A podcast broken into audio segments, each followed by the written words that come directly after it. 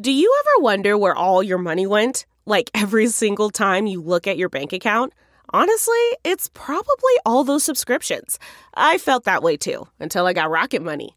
Rocket Money helped me see all the subscriptions I'm paying for, and it was eye opening.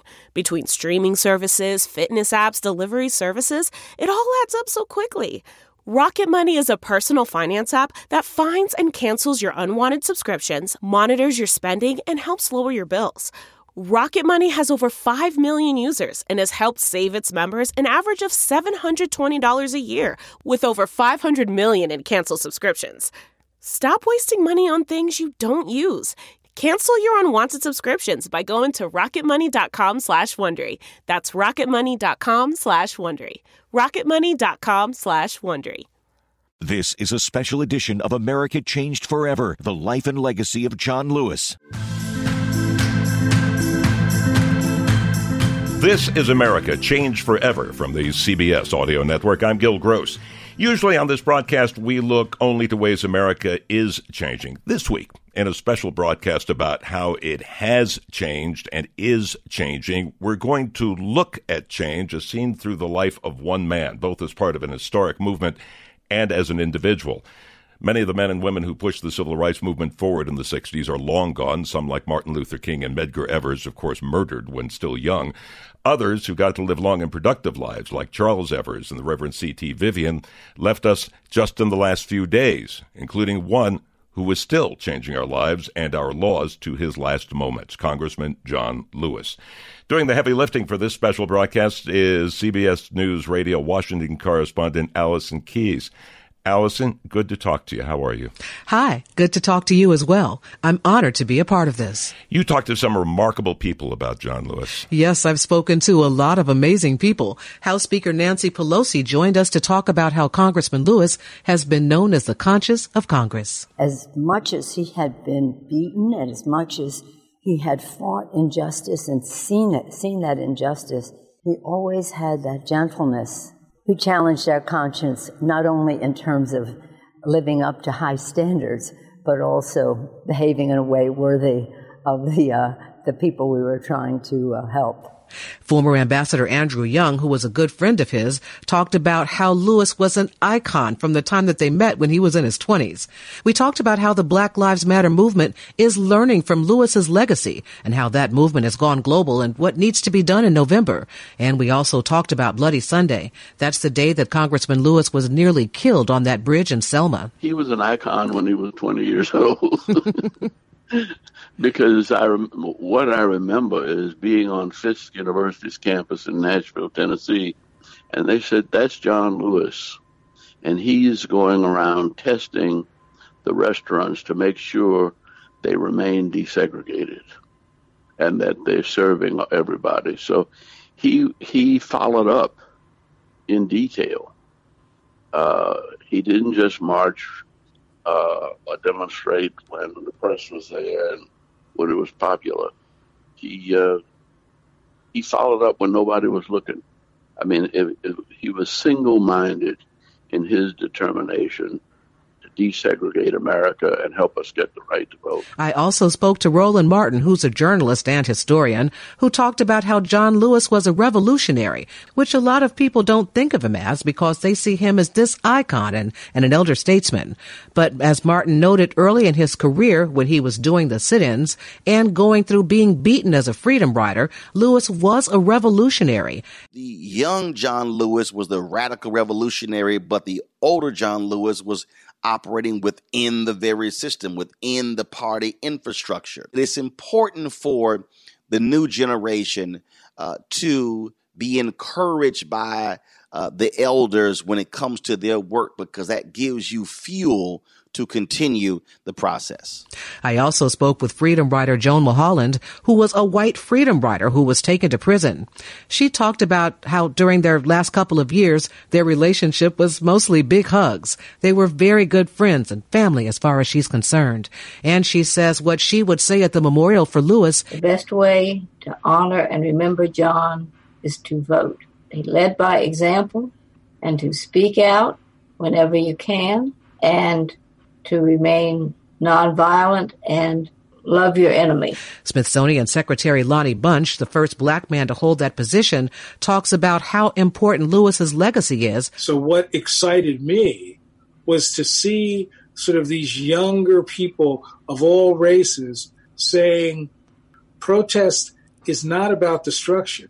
Protest is, in, in my mind, the highest form of patriotism because you're doing everything you can to help make a country better.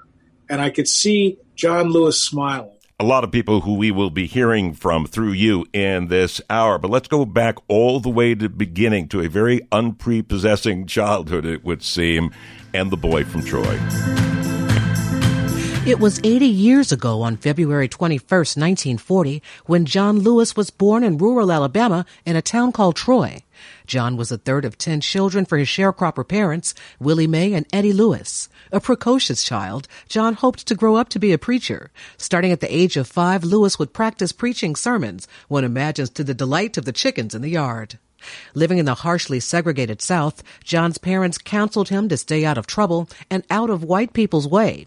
But an incident at the library in Troy, later in his childhood, would lead Lewis down a different career path. Here is John Lewis reading a letter he wrote to his younger self for the CBS News program Note to Self. Young John Lewis, you're so full of passion. In your lifetime, you will be arrested 45 times in your mission to help redeem the soul of America. In 1956, when you were only 16 years old, you and some of your brothers and sisters and first cousins went down to the public library, trying to get library cards, trying to check out some books. And you were told by the librarian that the library was for whites only, not for colors. I say to you now, when you see something that is not right, not fair, not just, you have a moral obligation to continue to speak up, to speak out. I could no longer be satisfied or go along with an evil system. You became so inspired by Dr. King and Rosa Parks that you got involved in the civil rights movement. Something touched you and suggested that you write a letter to Dr. King. You didn't tell your teachers, you didn't tell your mother and your father. Dr. King wrote you back and invited you to come to Montgomery. Dr. King would affectionately call Lewis the boy from Troy. Meeting Dr. King and Rosa Parks ignited a passion in young Lewis that would burn for the rest of his life. It was a thirst for justice, freedom, and equality. Here is Lonnie Bunch, the secretary of the Smithsonian Institution and the founding director of the Smithsonian's National Museum of African American History and Culture. Here is somebody who, as he said, grew up in Troy, Alabama, um, in the heart of segregation um, and who was told, like many people, don't get in trouble, told, like many people, this is just the way it is. And what John Lewis's impact is, is that he helped people realize you don't have to accept things the way they are, um, and that you can challenge and help a country live up to its stated ideals. I mean, that's what I love about John Lewis is that John Lewis never said, this country is something that's horrible. This country is something that we need to turn our back on. He simply said, We will help this country find itself. We will help this country stand up to the ideals that it's always said it is. In essence, we will help America become America. In 1999, John Lewis wrote the book Walking with the Wind, a memoir of the movement.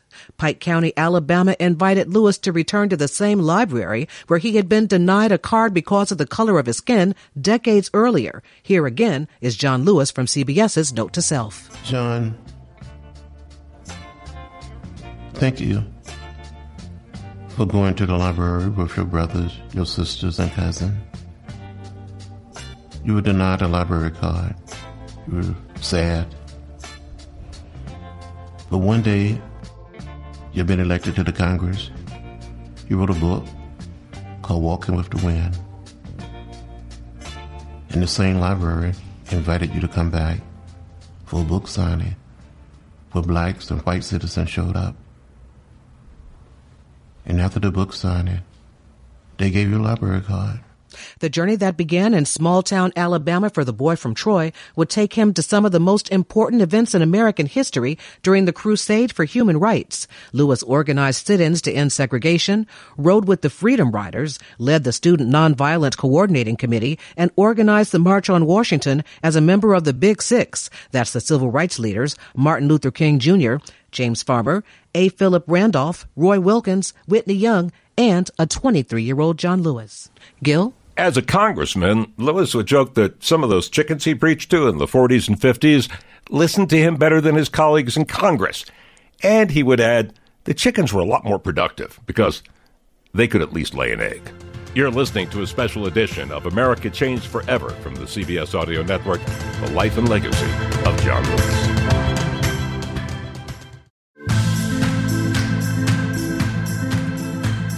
Welcome back to this special edition of America Changed Forever from the CBS Audio Network, The Life and Legacy of John Lewis. I'm Gil Gross. On July 17th, 2020, two great leaders of the fight for civil rights in the 50s, 60s, and beyond died on the same day John Lewis and C.T. Vivian, a friend, mentor, and colleague of John Lewis. Cordy Tindell Vivian was a minister, author, and is perhaps best remembered as a close friend and lieutenant of Martin Luther King Jr. Here is CBSN anchor Anne Marie Green. A funeral is being held in Atlanta for civil rights leader Reverend C.T. Vivian.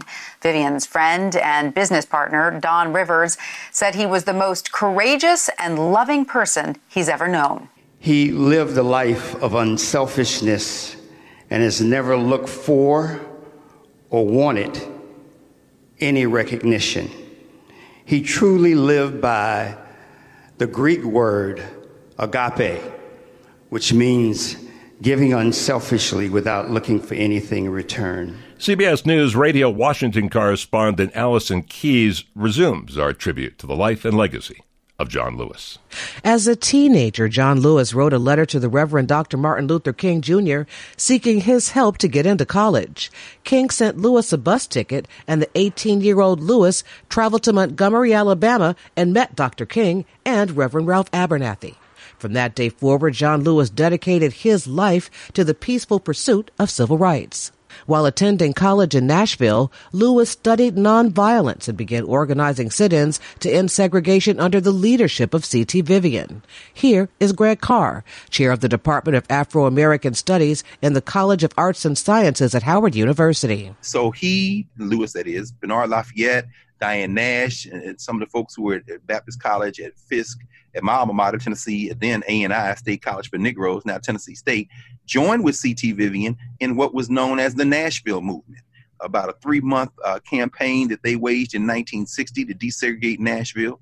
And it was that movement, alongside the movement out of North Carolina with North Carolina A&T and Bennett College, the Bennett Belles heavily involved in that, that kind of formed the two tributaries that launched what become uh, becomes the the uh, Student Nonviolent Coordinating Committee, SNCC.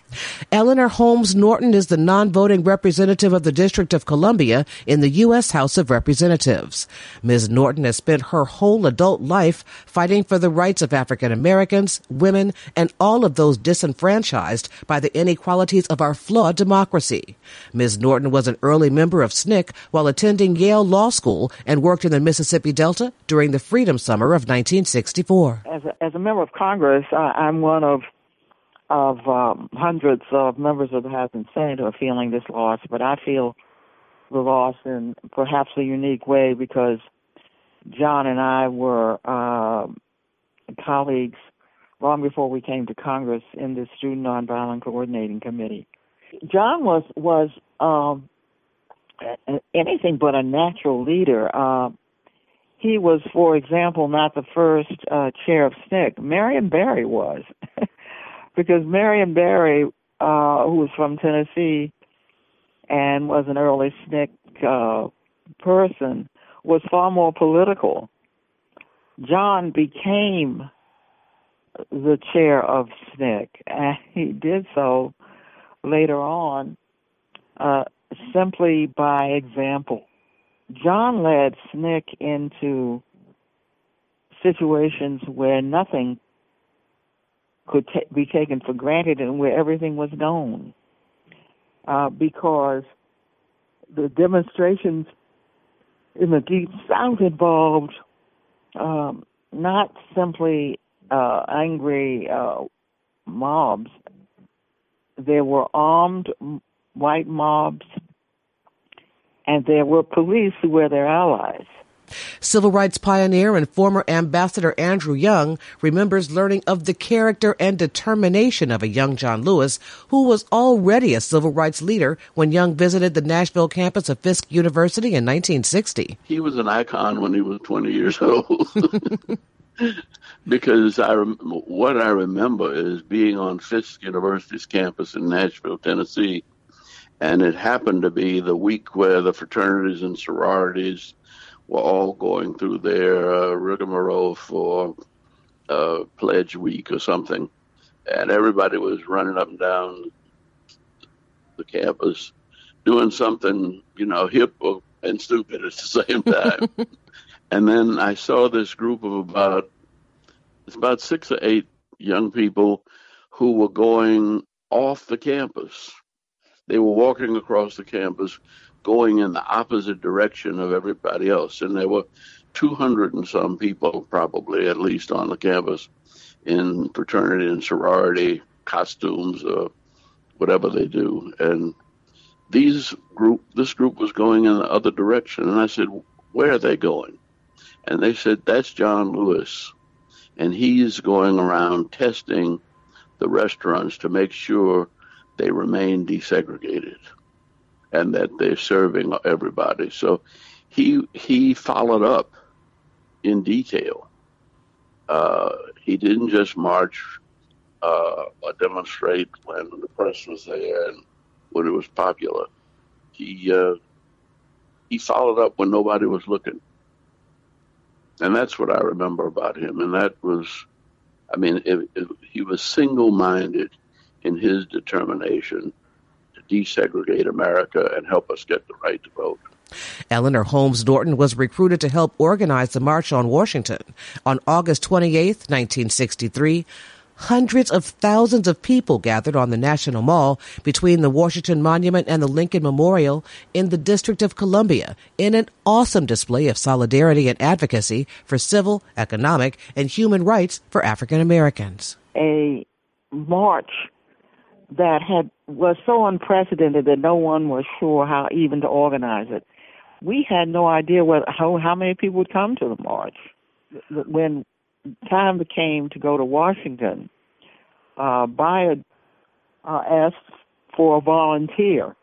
I volunteered because I knew that if I was the last one to leave, I could fly to Washington.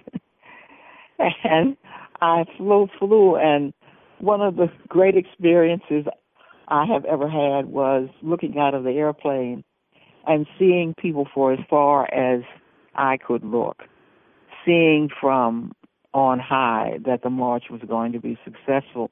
And ultimately, 250,000 people came. That was more than had ever come to Washington for any event. It set the pace for every march, every demonstration you have seen in in uh, the nation's capital since. Uh, people were uh, excited to get to the Lincoln Memorial, and uh, we're not going to apparently just stand there uh, waiting for the time to to go. And so they started to march, and the leaders, the Big Six, as they were called, the six leaders of the civil rights organizations had to run to get in front of their own march. Uh, that's how uh, excited the people were about this march on Washington. John Lewis, 23 years old, just seven years removed from being told to leave his public library because he was black, took the stage and spoke to the quarter million people gathered in the shadows of the monuments and memorials and countless others around the world who watched his speech broadcast live by the new technology of the Telstar satellite. SNCC got together with uh, John and various people. I was not one of them, but various people uh, collaborated and and it was uh, uh, it was changed somewhat not not I must say a great deal but it it was changed. Uh, and even so, among the speeches that were given that day, I think it still was the most militant, as we the word we used We march today for jobs and freedom. Those who have said be patient and wait, we must say that we cannot be patient. We do not want our freedom gradually, but we want to be free now. I appeal to all of you to get in this great revolution that is sweeping this nation. They're talking about slow down and stop. We will not stop. All of the forces of Eastland, Barnett, Wallace, and Thurmond will not stop this revolution. But we will march with the spirit of love and with the spirit of dignity that we have shown here today. Out of that march on Washington came the three great civil rights issues the 1964 Civil Rights Act, the 65 Voting Rights Act, and ultimately the 68 Act. Uh, there is no moral compass uh, in the Congress uh, that can even compare to John Lewis. I mean, John Lewis was one of a kind. I would imagine that the that renewal of the 1965 Voting Rights Act would be at the top of John's list at the moment. And his death has caused that issue to become even more prominent. Gil? You're listening to a special edition of America Changed Forever from the CBS Audio Network, the life and legacy of John Lewis.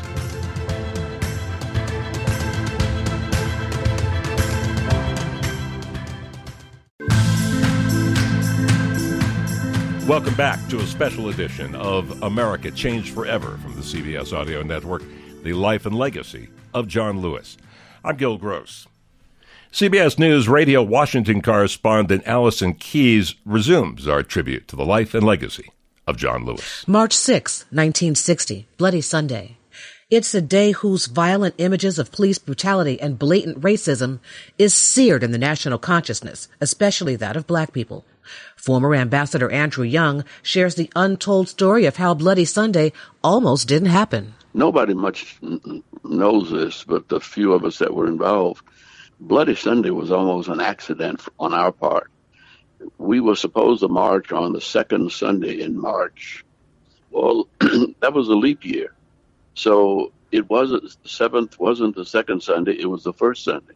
So none of the big preachers, Martin Luther King, Ralph Abernathy, Fred Shuttlesworth, Joe Lowery, none of them, they were all had to be in their pulpits on the first Sunday. Uh, but the people from around rural Alabama uh, came, you know, uh, to Selma, and I was over there with John and uh, Hosea Williams and James Bevel, and uh, we were calling Dr. King, and he said, "Well, you can't march without me." And we said, well, I think we have to. There are three two or three hundred people that are coming in from around the state, and we can't disappoint them. And they're coming with their backpacks and they're ready to march. And I said, but I, I, I had uh, come in uh, on Highway 80 and I had seen the troopers blocking the road. So I said, they're not going to let us get far anyway. Uh, they're probably going to just turn us around they might arrest a few people. We'll be able to march when you get here next Sunday when we're supposed to. It was pretty much chaos, but it was one of the most powerful demonstrations that we had in all of the 15 or 20 years that we were involved in the movement. Uh, and uh, the reason for that was that it was cold in the north. And there was a rainy, freezing rainstorm, and so everybody was home looking at television, pretty much like they are tonight today. Uh, it was on shutdown for that Sunday because of a, a storm, and so everybody had been looking at this movie, Judgment at Nuremberg, uh, which was talking about Hitler and uh, the Jews in Germany. Mm-hmm. Uh, and as soon as it was over, they cut to breaking news and they showed that the same thing almost that happened in Germany was here happening in the United States of America. and people had the same kind of, you know, disgust and and and, and revulsion that they had from watching George Floyd die. People are not all racist. They just they don't know and they don't want to know. But when something like Bloody Sunday or the death of George Floyd happens and they have to face it and they have to see it, it brings out the best in America so far. And uh, I think that that's that's been the reason why demonstrations and uh, have been able to focus a lot of energy and give a lot of people a way to say, I'm not like that.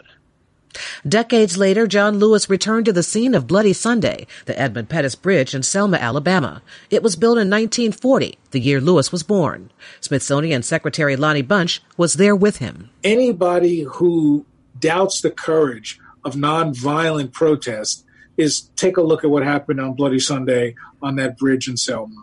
Um, and I'll tell you, when I walked across that bridge with John Lewis, I remember thinking, you know, you really can't see what's going to happen until you get to the top of that bridge. And at the top of the bridge, you could look down and see all those state troopers. And, and I thought to myself, I would not have had the courage to keep walking. I would have seen that and said, Are you kidding me? Um, but there he was, not just walking, but leading.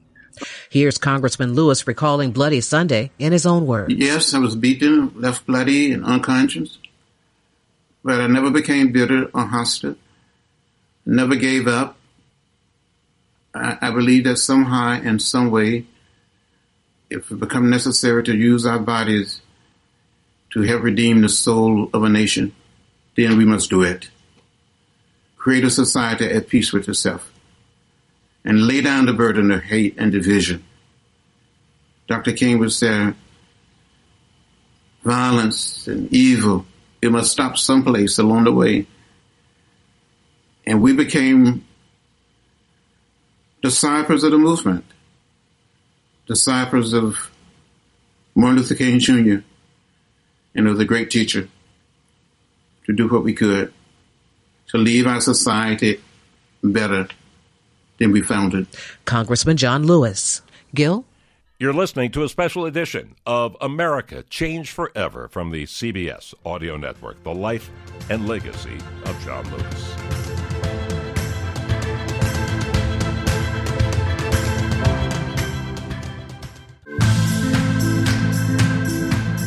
Welcome back to a special edition of America Changed Forever from the CBS Audio Network, the life and legacy of John Lewis. I'm Gil Gross. CBS News Radio Washington correspondent Allison Keyes resumes our tribute to the life and legacy of John Lewis. Before John Lewis returns to the Capitol to lie in state and be memorialized for his many accomplishments as one of the greatest leaders of our country, I had the chance to speak with House Speaker Nancy Pelosi in an exclusive interview about the life and legacy of John Lewis and her deeply personal friendship with the civil rights leader. How are you doing after the loss of such a good friend and colleague? For us, uh, John's passing on to, as he says, go home to heaven, uh, is a, a death in the family for the entire House of Representatives, especially the House Democratic Caucus. And so uh, we are very sad. Uh, we're happy for him. We know he's in a better place. Uh, he has peacefully uh, left us. He gave us a path, you know, to follow him. Uh, but it's very sad. How are you doing personally? I know you worked together closely for so many years. It's still very hard for me to talk about John leaving us. Uh, it was six months ago that he came to my office very privately and told me of his diagnosis. Of course, I was not accepting that and uh, were make, was making recommendations one way or another. But John knew what, uh, how he wanted to uh, uh, to make his passage and now he has six months later. It seems impossible, uh, but it is true. And it, it, we're going to have, uh, starting in Troy, uh, and ending next to his beautiful wife, uh, John will have a beautiful passing. Madam Speaker, I've got to ask you something I've always been curious about. How did he get the nickname, the Conscience of Congress? Where did that come from? How did John Lewis get the nickname really not a nickname so much as a, des- a clear designation, uh, an imperative for all of us to be challenged by him on a regular basis. Uh, the conscience of Congress for us to always do the right thing and to be able to have a clear indication of what that was. And the barometer that he, how he indicated that was he always, on a regular basis, taught us uh, that we are there's a spark of divinity in every person, and that every person had to be respected in that way. But that as we all possess that spark of divinity, we had responsibilities to treat God, all of God's children, in a very, very respectful way. Uh, we can do nothing less uh, than what we uh, John has challenged us to do. Madam Speaker, do you remember the first time he was given that honorific? What what had happened? Oh, it just seemed uh, completely natural for all of us. I mean, we are in co- the Congress of the United States. Not many people have that honor. Maybe not. I don't think thirteen thousand people in the history of our country. Most of them white men, and then then some of us came. Uh, John and I came in the same class 33 years ago when we made a decision that we would have much more diversity in the Congress, and now we have uh, over 60% of our caucus are uh, people of color, women, and LGBTQ community members. So it was it was almost a, a natural thing uh, that we would always want to know what does John think. Sometimes we had to ask him sometimes we knew better than that that we would know we would know uh, what our path should be. But just think of any subject when you talk about voting rights or when you talk about lgbtq plus uh, anti-discrimination when you talk about uh, children he loves children. And so again any subject you can name whether it was women's rights and the rest it was about respect he even respected people who did not respect him. They would later respect him. They didn't know it yet, but he always was a, a person of peace and love, and uh, you know, again, acted upon his conviction that we were all God's children and had a spark of divinity.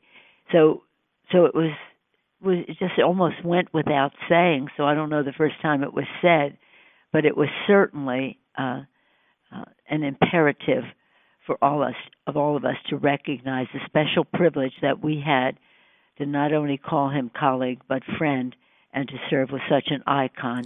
What is your favorite memory of John Lewis? He told my grandchildren, and he's and this is one of his stories. My grandchildren loved him. In fact, uh, when he passed, and my granddaughter, who is ten, Bella, she was, uh, she said, she cried, and then she said, "Why aren't they reviving him?" Why aren't they reviving him? And we said, well, because he's passed on to heaven. And she said, well, then we have, if he can't live, we have to make sure his ideas live. So I mean, a ten-year-old picked that up from him, but people think of him as you know very serious, and he was uh, very principled, and his and he was, uh, but he was also very funny. What are you going to do without him in that body? Oh gosh, I don't know. I am I am uh, I'm so sad. I mean, six months ago is when we found out about his, uh, uh, his diagnosis, and then five months ago we find out about corona. Two months ago, uh, George Floyd, and so many things. And then to lose our John on top of all of that, it was as if God was giving us a message: appreciate life, no underutilized resources in terms of time, and to follow His lead, His uh, virtuous circle to form a more perfect union. And how do we do that every day? And now, now he's watching over us. Uh, my last conversation with him was the day before he passed, and I said, "So you're going home to heaven? You're leaving us. You're preparing the way. Perhaps you've decided to go now, so that you get up there and make sure we do everything right as to what what our challenges are now, because they are vast." But what is the most remarkable thing that I I, that I, I said to him in that conversation and in previous conversations that I had with him in the weeks before he passed was when he left Washington, the last thing he did was to go to the street where Black Lives Matter, the beautiful tapestry really on the street. And then he was photographed alone in the middle of that street. There was John Lewis. You see him on the bridge being beaten. You see him on the street. Black Lives Matter, the connection to the future, from the past to the future of justice. John Lewis the conscience of the Congress. Here is Dr. Greg Carr, chair of the Department of Afro American Studies in the College of Arts and Sciences at Howard University, on the tenacity of John Lewis. John Lewis is uh, is an example of the human potential to resist and to endure and to triumph, and that what John Lewis did, we can all do. Uh, John Lewis uh, traveled to Africa, met Malcolm X along with others in SNCC, John Lewis was a citizen of the world. He, uh, he often talked about that. But in the country of his birth, he was determined to exercise those human rights in the framework of American civil rights. And so, what we can learn is that our struggles are truly all interconnected. Uh, we can also learn that uh, when you see an individual, you're really looking at a movement. Uh, the media narrates John Lewis's uh, the speech John Lewis gave at the March on Washington as John Lewis's speech. It was a speech written collectively by the Student Nonviolent Coordinating Committee. And so it's important to understand that John Lewis was not just an individual, he was part of a movement. Gil? You're listening to a special edition of America Changed Forever from the CBS Audio Network, the life and legacy of John Lewis.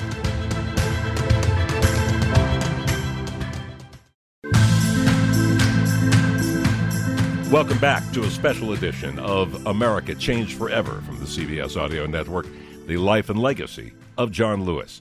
I'm Gil Gross. CBS News Radio Washington correspondent Allison Keyes resumes our tribute to the life and legacy of John Lewis. John Lewis died on July 17, 2020 at 80 years of age. He led an exemplary life of courage and humility. And even though as a child he'd been taught by his parents to stay out of trouble, he managed to change the course of American history by refusing to accept the systemic wrongs and grave injustices that have been part of our nation even before its inception. He chose to get into good trouble. Here is Congressman Lewis in his own words when he spoke recently with Gayle King on CBS This Morning. During the 60s, the great majority of us accepted the way of peace, the way of love, philosophy and discipline of nonviolence as a way of life, as a way of living. There's something cleansing, something wholesome about being peaceful and orderly. To stand up and with a sense of dignity and a sense of pride and, and never hate. As Dr. King said over and over again, hate is too heavy a burden to bear. The way of love is a much better way. And that's what we did. We, we were arrested. We were jailed.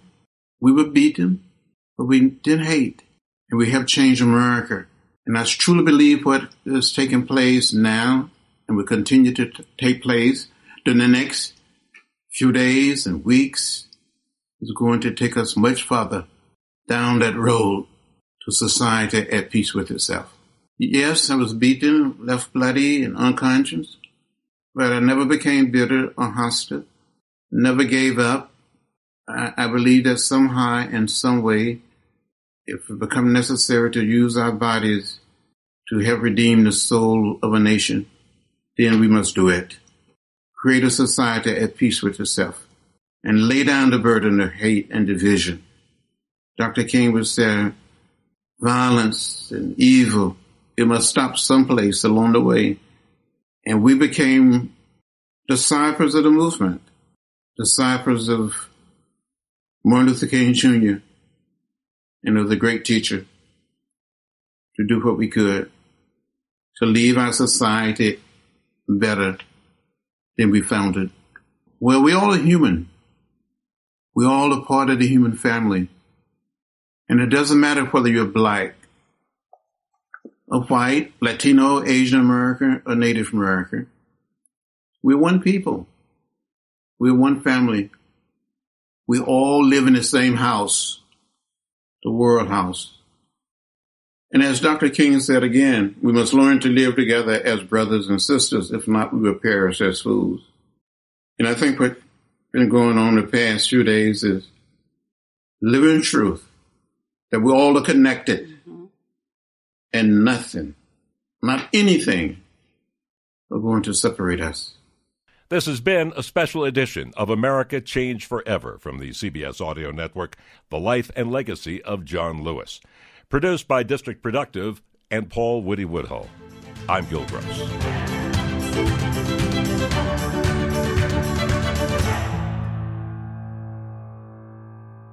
The Hargan women seem to have it all. From the outside looking in, we were blessed. My mom was amazing. But as detectives would soon learn, there was a lot going on inside the Hargan household. Ashley and I have been calling my mom and the house and Helen. Okay. No one's answering.